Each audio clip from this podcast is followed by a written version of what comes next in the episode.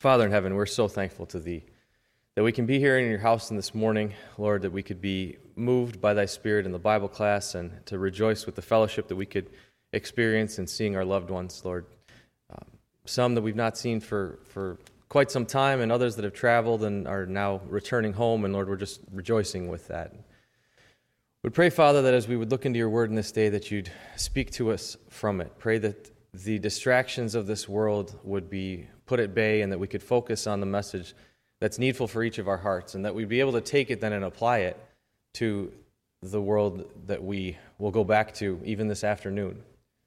Father, we're, we're mindful of many struggles and many um, burdens that are on each of our hearts and, Father, even in our world as we see chaos spinning around us. But we take such comfort and strength in looking into your word and knowing, Lord, that the truths that have been there for thousands of years remain for us today and are not just old stories, but empowering and an inspirational, Father, and an instructive to our lives today. And so, Father, as we would look into your word now, we'll give you thanks in advance for it. Pray that you'd be with those who couldn't be with us in this day and would minister to their needs as well. And for it, all, we'll thank thee in advance. In Jesus' name, amen. Uh, if you would, turn with me to the book of Galatians, chapter 1 of Galatians.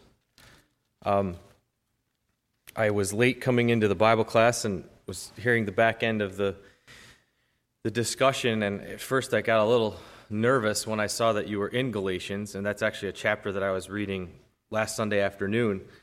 But in doing so last Sunday, what it really struck me was that there was a need, for me specifically, to go back to the beginning of Galatians and see why was the apostle Paul writing this letter? What was the point behind it?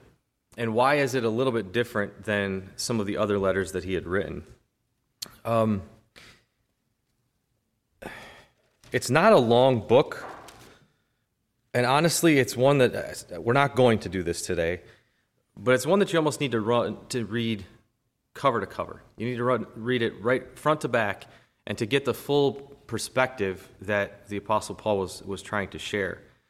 Um, I don't know how far we'll get today. Uh, I don't know how many chapters we will get through. I plan to start and stop at different times, and we'll see, see where we unfold here. Uh, so, starting just with verse 1, uh, chapter 1 of Galatians. Paul, an apostle, not of men, neither by men, but by Jesus Christ and God the Father, who raised him from the dead, and all the brethren which are with me, unto the churches of Galatia. Grace be to you, and peace from God the Father, and from our Lord Jesus Christ, who gave himself for our sins, that he might deliver us from this present evil world, according to the will of God and our Father, to whom be glory for ever and ever. Amen. I marvel that ye are so soon removed from him that called you unto the grace of Christ unto another gospel, which is not another, but there are some that trouble you and would pervert the gospel of Christ. But though we, or an angel from heaven, preach any other gospel unto you than that which we have preached unto you, let him be accursed. As we said before, so say I now, so say I now again, if any man preach any other gospel unto you than that ye have received, let him be accursed. For do I now persuade men or God? Or do I seek to please men? For if I yet pleased men, I should not be the servant of Christ. But I certify you, brethren, that the gospel which was preached of me is not after man. For I neither received it of men, neither was I taught it, but by revelation of Jesus Christ. For ye have heard of my conversation in times excuse me, yes, heard of my conversation in times past in the Jews' religion, how that beyond measure I persecuted the church of God and wasted it, and profited it and profited in the Jews' religion above many my equals in mine own nation, being more exceedingly zealous of traditions of my fathers. But when it pleased God, who separated me from my mother's womb and called me by his grace, to reveal his Son in me, that I might preach him among the heathen, immediately I conferred not with flesh and blood, neither went I up to Jerusalem to them which were apostles before me, but I went unto Arabia, and returned again to Damascus. Then after three years I went up to Jerusalem to see Peter, and abode with him fifteen days. But other of the apostles saw I none, save James the Lord's brother. Now the things which I write unto you, behold, there behold before God I lie not. Afterwards I came unto the regions of Syria and Cilicia, and was unknown by face unto the churches of Judea, which are in Christ. But they had heard only that he which persecuted us persecuted us in times past now preacheth the faith which he once destroyed. And they glorified God in me. We'll stop here for just a moment, having read the first chapter. If you flip to the other or the other letters that the Apostle Paul wrote, um, the intro that he uses here is different than what's more consistent. And I'll just read you one. In Ephesians, he says, Paul, an apostle of Christ by the will of God, to the saints which are in Ephesus and to the faithful in Christ Jesus. He, he introduces himself as an apostle many, many different times, but when he starts this one here in Galatians, he says an apostle, and right off the bat, not of men, neither by men, but by Jesus Christ and God the Father who raised him from the dead. Even just the verses that we read here in the first chapter, we get Paul setting up this premise or setting up his position as not being one that had come from sitting at Peter's knee or at James' knee or at John's knee and learned these things having walked with the disciples. He wasn't one that had come from, uh, he had been taught in the Jewish law and, and was a, a scholar of all things um, Jewish. But when it comes to Christianity, this is something that he experienced in revelation by Christ on the road to Damascus and then implemented his teaching or, brought about his teaching and his preaching and his ministry, his gospel, God's Christ's gospel was one that was revealed to him directly from Christ.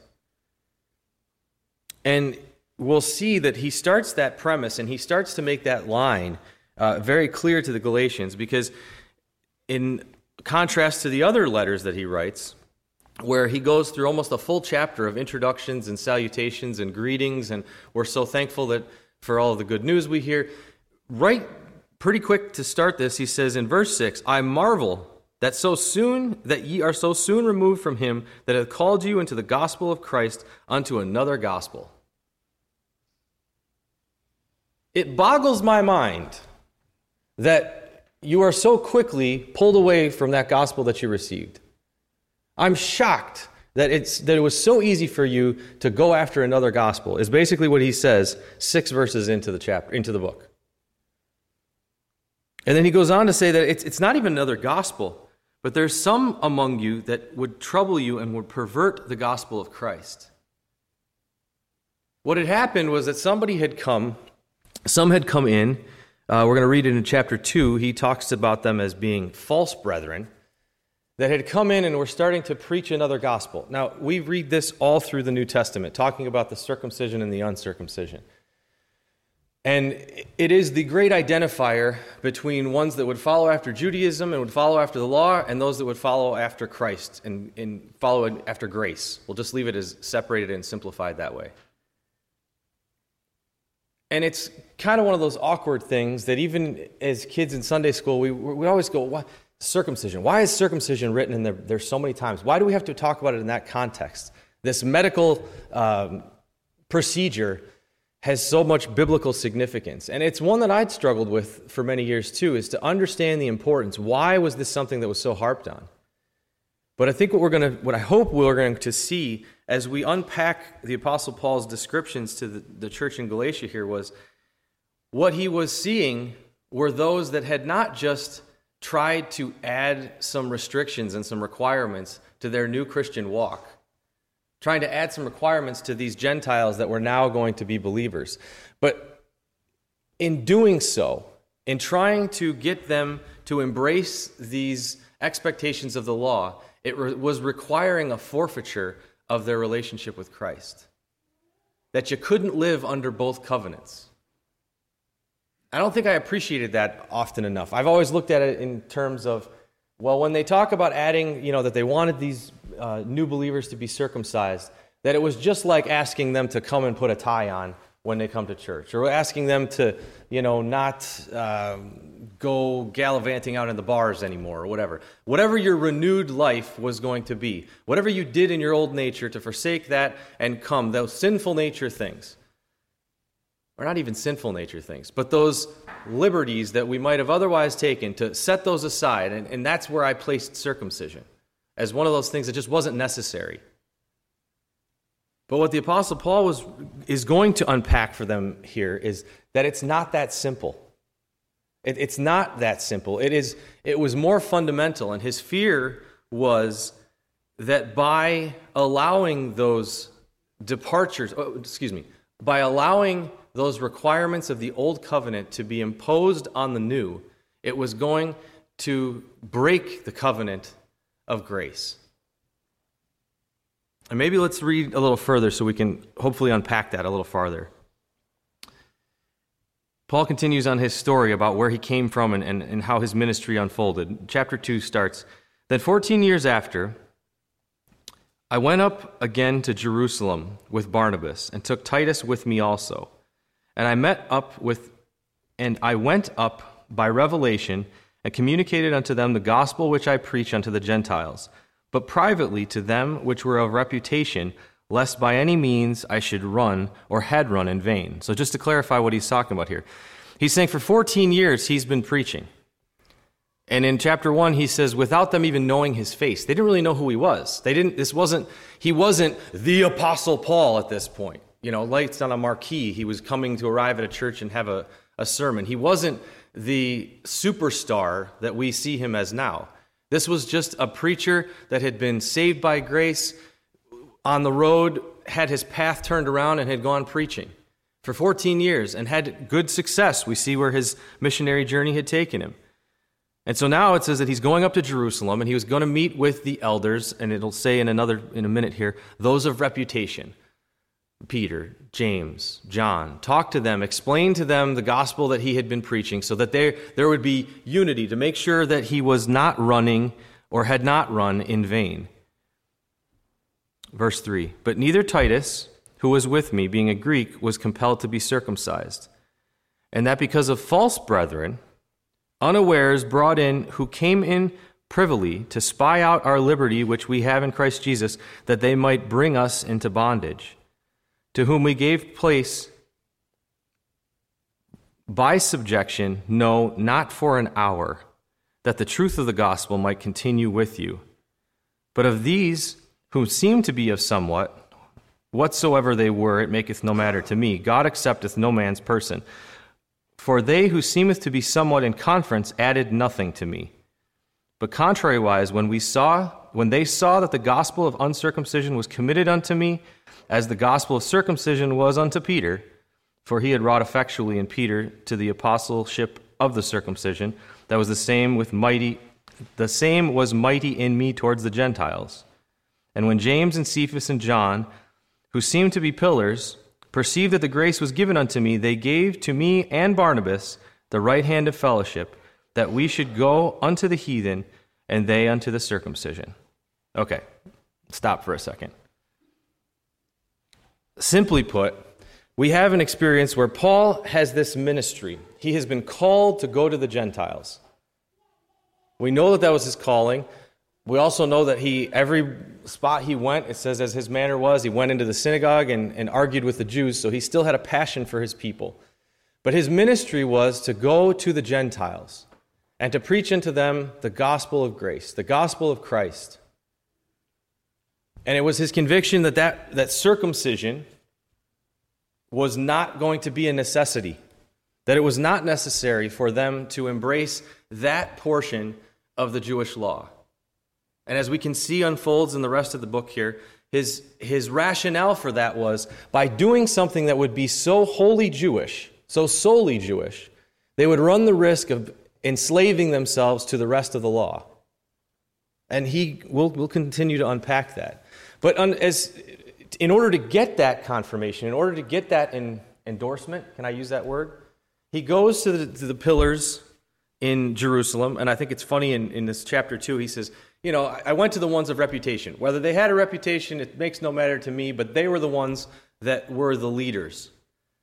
And he said he went to James and to John and to Peter, and it, it even clarifies that Peter had the conviction to go to the Jews and to be preaching to the Jews and, and to the circumcision, to, to work to convert uh, Jewish Christians.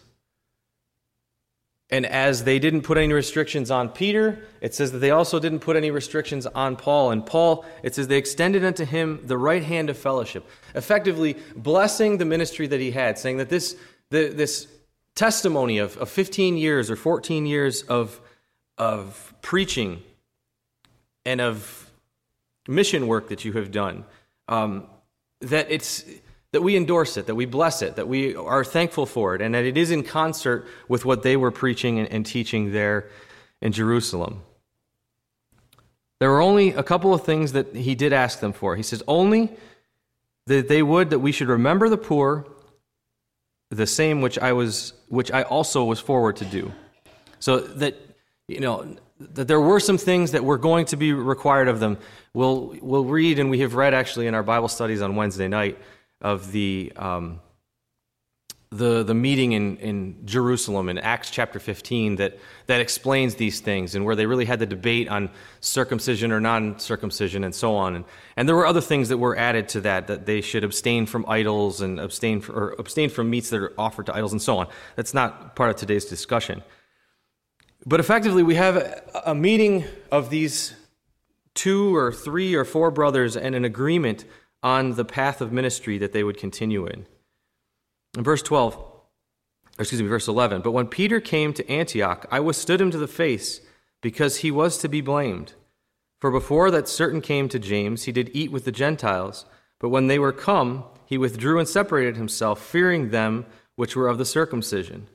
And other Jews disassembled likewise with him, insomuch that Barnabas also was carried away with their dissimulation. So he uses, he explains this situation that we've read about we know so well, where um, Peter was being a bit hypocritical, and Paul confronts him and says that this is not, you know, you're, you can't get away with this. But when I saw that they walked not uprightly according to the truth, I said unto Peter before them all, If thou, being a Jew, livest after the manner of the Gentiles, and not as do the Jews, why compellest thou the Gentiles to live as do the Jews?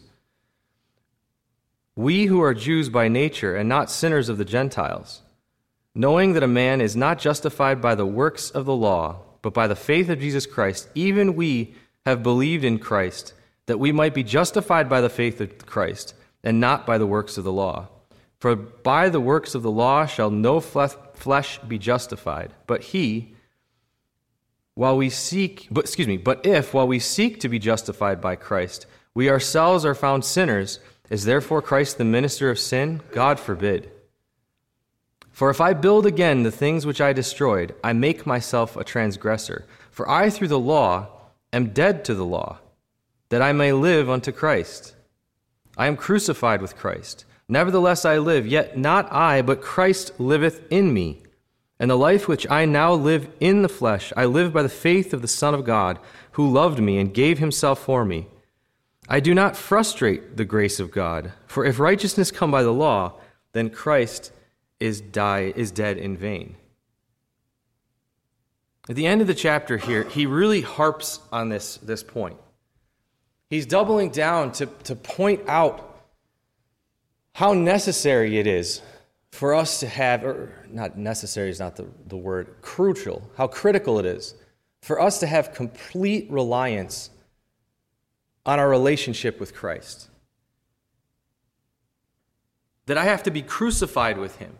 That all of the desires and the intents and the plans and the efforts that I would put out in my human state need to be crucified so that the Spirit could indwell me and empower me.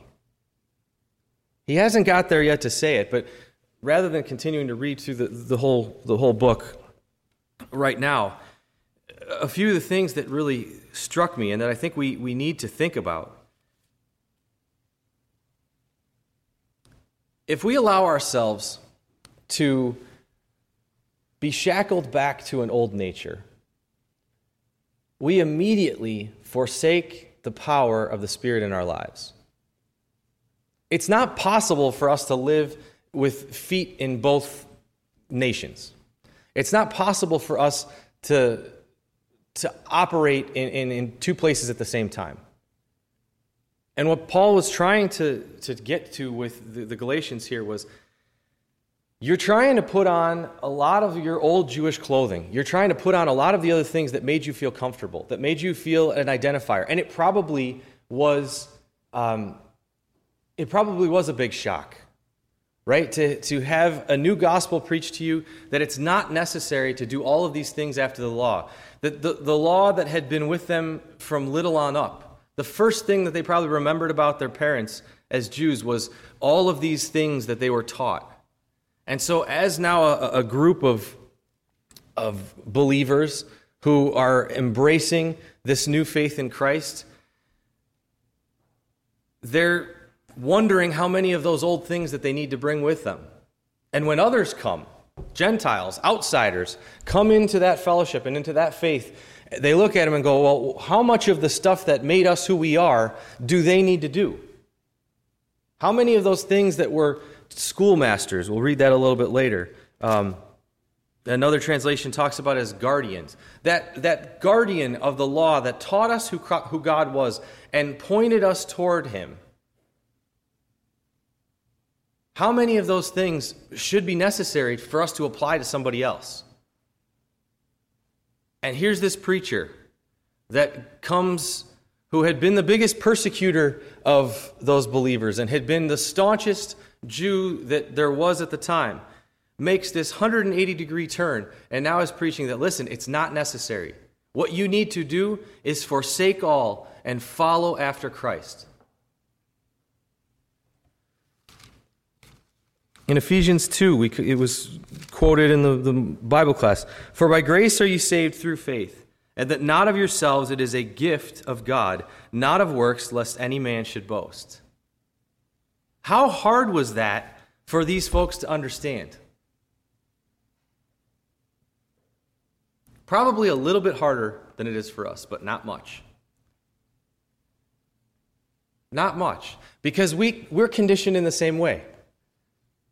Right? I mean, I, I can see it in, in the kids' lives already when we're trying to teach them to be responsible, trying to teach them that they have uh, tasks that they need to do, that they're responsible for doing work. And when you do work, then you're rewarded for it, and hard work, and pull yourself up by your own bootstraps, and all those things that we learned. And not even just learned from our parents, but learned by example from our loved ones around us, from all of you. I'm not saying it's your fault, but I'm saying this is who we are, how we are, and where, how we were raised. There's a lot of Jewishness in us, maybe, in that way. And I think, I, I can't even, I know that when it comes to our relationship with God, that is one of the hardest things for folks that have grown up in our circles to understand and to overcome is that it's not anything we do. It's something that He did that we have to have faith in and have have faith in and accept that grace. Surrender and acceptance. We, it, it's so hard. Because we, at the same time that we're teaching our kids, at the same time that I was being taught to work hard in school, make sure that you get yourself a, a good education, was the same time that I was sitting in the benches at camp and being told to surrender all and to forsake all and, and to turn my life over to God. And I'm thinking, it's a dichotomy. These things are in conflict as a child, I think. It's not the case. They're not in conflict. But we have to work out where the separation is. And what I struggled with for myself, and I know others have struggled and continue to struggle with, is how do we get to that point where we are willing to say, God, I can't do any of this. There's nothing else I can do. Take my life and let it be consecrated, Lord, to thee. Take every aspect of it. And I'm going to have the faith that you will do the work.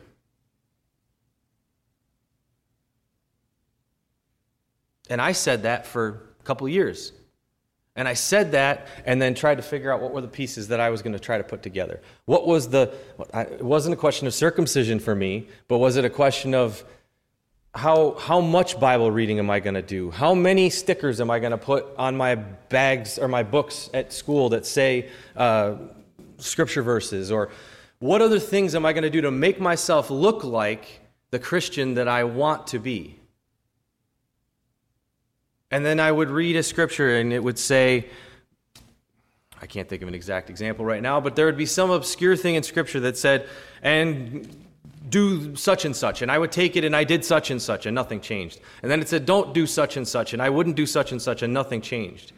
Because there was no power in it. There was no indwelling of the Spirit in my life to direct my life in the path that He would have. Effectively, I was just trying to be circumcised. I was just trying to live my life that looked like a Christian, but was chained to the law, enslaved to the law. And it sounds silly. Paul is, is reading this or preaching this, writing this, I should say, writing this to believers. He's writing this to those who have been redeemed and now have chosen to re enslave themselves to the old law. And it seems silly. Why would one do that? Why would anybody do that? But we're conditioned by our nature, by our human nature, and by our um, taught, probably Western nature, maybe is a better way to say it, that we have a need for that, that we have a need for control, that we will define the, the path of our life rather than living in full surrender, living in full surrender and acceptance of a gift that we didn't deserve we think we deserve it, right? We think we deserve everything. That's another one. I, I don't mean kids' stories all the time, but we've the last couple of weeks we've had to have this discussion a number of times. That just because one child got one thing does not mean that the other child is getting exactly the same thing.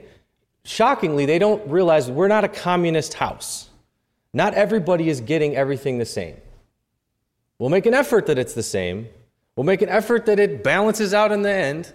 But it doesn't come, you know, you get your three, whatever, cookies, you get your three cookies, and you get your three cookies. You know what? One might get a brownie, a cupcake, and three cookies.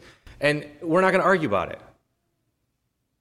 And somebody is going to have this responsibility, somebody's got to do that chore, and somebody's got to do that chore. And it might take different amounts of time for each one. It's not going to be the same all around. But we have this um, we have this expectation that by doing these things that we'll have some reward come back. We have this expectation. I, I, i'm trying to be better on not giving specific examples. Um, so i'm trying to make up ones that aren't so pointed to what happens in our actual house. But it's not really working all that well. But we've had some we've had some struggles with attitudes and attitudes not being as willing, uh, as helpful, willing to be helpful, or willing to be helpful for a very finite amount of time, and then when mommy and daddy push one second longer, then everything else dissolves, and it becomes just utter chaos. And this is not specific to one, two, or three. And so the other night we had to have the conversation that that we all have to be, we all give some effort here. We're all members of this family. We all have to contribute. And the way we contribute is different, each one. Yes, when dad gets home, he sits on the couch for a couple minutes. But he hasn't been on the couch all day long. And so don't tell me that I need to do my chores because you're doing your chores. I did my chores. And I'll do them all day Saturday. And when you're done with them, it's not that, okay, well, how much am I getting paid for this? How much, well, how much am I going to get paid for this chore that I just did? I'm sorry. You have a bed upstairs and there's food on the table. Consider that your payment. But we have this, like those little things that we're experiencing and, and struggling to, to teach out, um, or teach up, I guess I should say, are exactly the same things that we see in our lives. That, that my effort, the something that I've done, that my emphasis on the effort and the action that I've taken should have some other kind of reward. It does. as we serve the Lord, as we as we minister to those around us, as we share Christ's love with those that we would encounter, there is a reward. It's the blessing of being able to be used by Him. Sometimes we say our reward is, is out of this world. But you know what? It's absolutely in this world too. As we get to be exercised in the Spirit, as we look at the back of Galatians, which we'll read probably in a week or two, where it talks about the fruit of the Spirit. I appreciate Jeremy points out it's not fruits, it's the fruit of the Spirit. Those things exercised in our lives are, are the blessing and the reward for a life lived in Christ. They're also the responsibility and the requirement of a life lived in Christ. The funny part is, these, if we look back at what the, the Jews were asking for here, this is a painful process. This was a sacrifice that was made, was to be one of the circumcision. To have to put these laws back on your responsibility, to put these shackles back on your life. This was a hard thing. And for some reason, they were very, very willing to go back and do that. The opposite of which would have been the life lived in Christ, where to be exercised in the Spirit is the blessing of a lifetime. Does it have times of, of, of trial? Are there, of course, we read about all kinds of different trials. But who doesn't want to live a life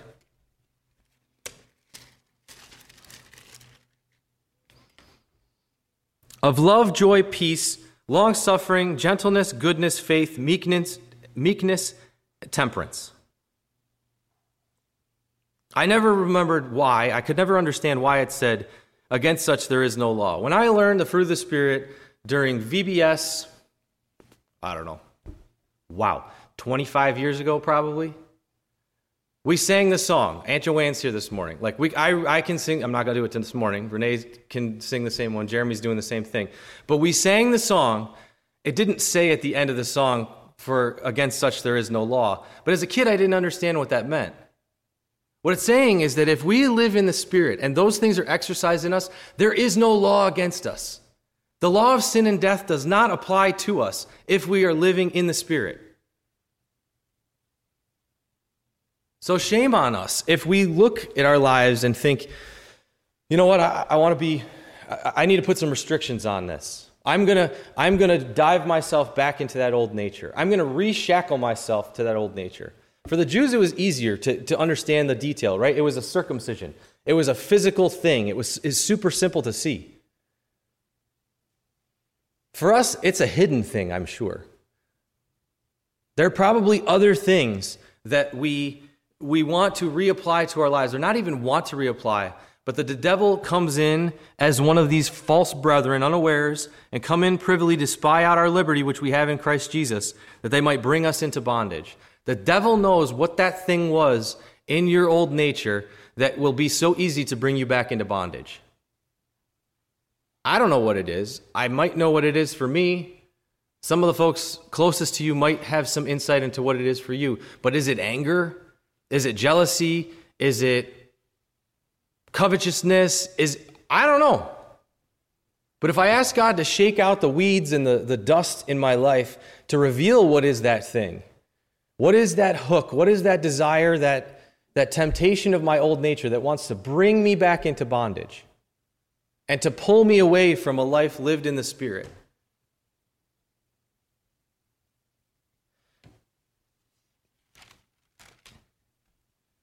We stopped with the, the verse that I really wanted to get to. We didn't get there yet. I'm just going to read the first verse of chapter 3. I love how Paul does this. I thought he was heavy handed with verse 6 of chapter 1, where he's like, I marvel that so soon you've been removed from the calling, from him that called. I, I'm shocked that it was so easy for you to be removed from the calling in Christ. And after he's explained some things, explained his credibility, explained how this process of his uh, position on the gospel was revealed, he gets to the beginning of chapter 3. O foolish Galatians, who hath bewitched you that ye should not obey the truth, before whose eyes Jesus Christ hath been evidently set forth crucified among you. Who hath bewitched you? O foolish Galatians, who hath bewitched you? If somebody wrote us a letter like that, you imagine how fast you'd roll that thing up and throw it away? I would not. O foolish, I won't say Syracusans. O foolish Mike, who hath bewitched you that so quickly you would throw away the grace that you were saved by? I'm excited to go through the rest of it and to, to study a bit further to see what the reaction was. The timing of this, how it relates to Acts 15, I'm not 100% clear on. But I pray that that was, was a shocking thing for them to read, to shake them from this position that they were taking of, of re enslaving themselves. I, like, I, I hate that phrase and I love it at the same time because I think it, ex- it exemplifies what they were doing, but also gives me a bit of a shock to say, what are those things that may be seeking to re enslave? And then we have to recognize that the freedom from those things is, again, not anything that we can do. It's not anything that we can apply. By discipline, hard work, sheer effort, we're not going to free ourselves from those things. They have to be turned over to the Lord and lived in surrender in the Spirit. Ask Him to reveal what are those things that I might be playing too close with, to reapply into my life, and then saying, Lord, you've got to take them away, and in obedience, I'm going to forsake whatever it is. For I'm crucified with Christ. Nevertheless, I live, but not I, but Christ lives in me, and the life which I now live in the flesh, I live by the faith of the Son of God who loved me and gave himself for me. And then again, another one that I don't think I really started to understand until the last couple of weeks. I do not frustrate the grace of God. Why don't I frustrate the grace of God? Why was Paul saying that? Because he was not going to allow himself to be re enslaved. For if righteousness come by the law, then Christ is dead in vain. I'm not going to frustrate the grace of God. I'm not going to frustrate it by trying to, to make sure I have it fully applied and then to noodle on the edges here. I'm not going to grieve the Spirit. We can go into Thessalonians and look at some of the things that, that were written there. I'm not going to play, play fast and loose with the grace of God. I'm not going to risk it. And we'll, we, will read a little, we will read a little bit further in, in the next little while, in chapter 5, actually, which you read some of this morning about what that freedom looks like. The freedom that this whole thought and the reason that we're in Galatians was this thought about freedom in Christ that had come, the Lord laid on my heart. And as I, I'm looking at it and, and recognizing how the freedom that we have from sin and death, from a life enslaved to the requirements of the law, if they were for the, the Jewish law, and for us from a, a sin nature that we inherited and then we just added to. Freedom from that is something that should be more precious to us every day, but I fear becomes less precious every day. I think sometimes the longer we live and the more we experience, we, we have waves where we appreciate the, the love of God more than on other days. And so, my, my encouragement, my caution this morning would be that we, we stay aware, that we stay keenly tuned into our relationship with the Lord and our, and our walk in the Spirit, that we would recognize the signs around us, to see how our hearts are moved when we see different things. I mean, the, the, the description that Paul gave here about when they met in Jerusalem and there was no more restriction put on, onto them other than to be mindful of the poor.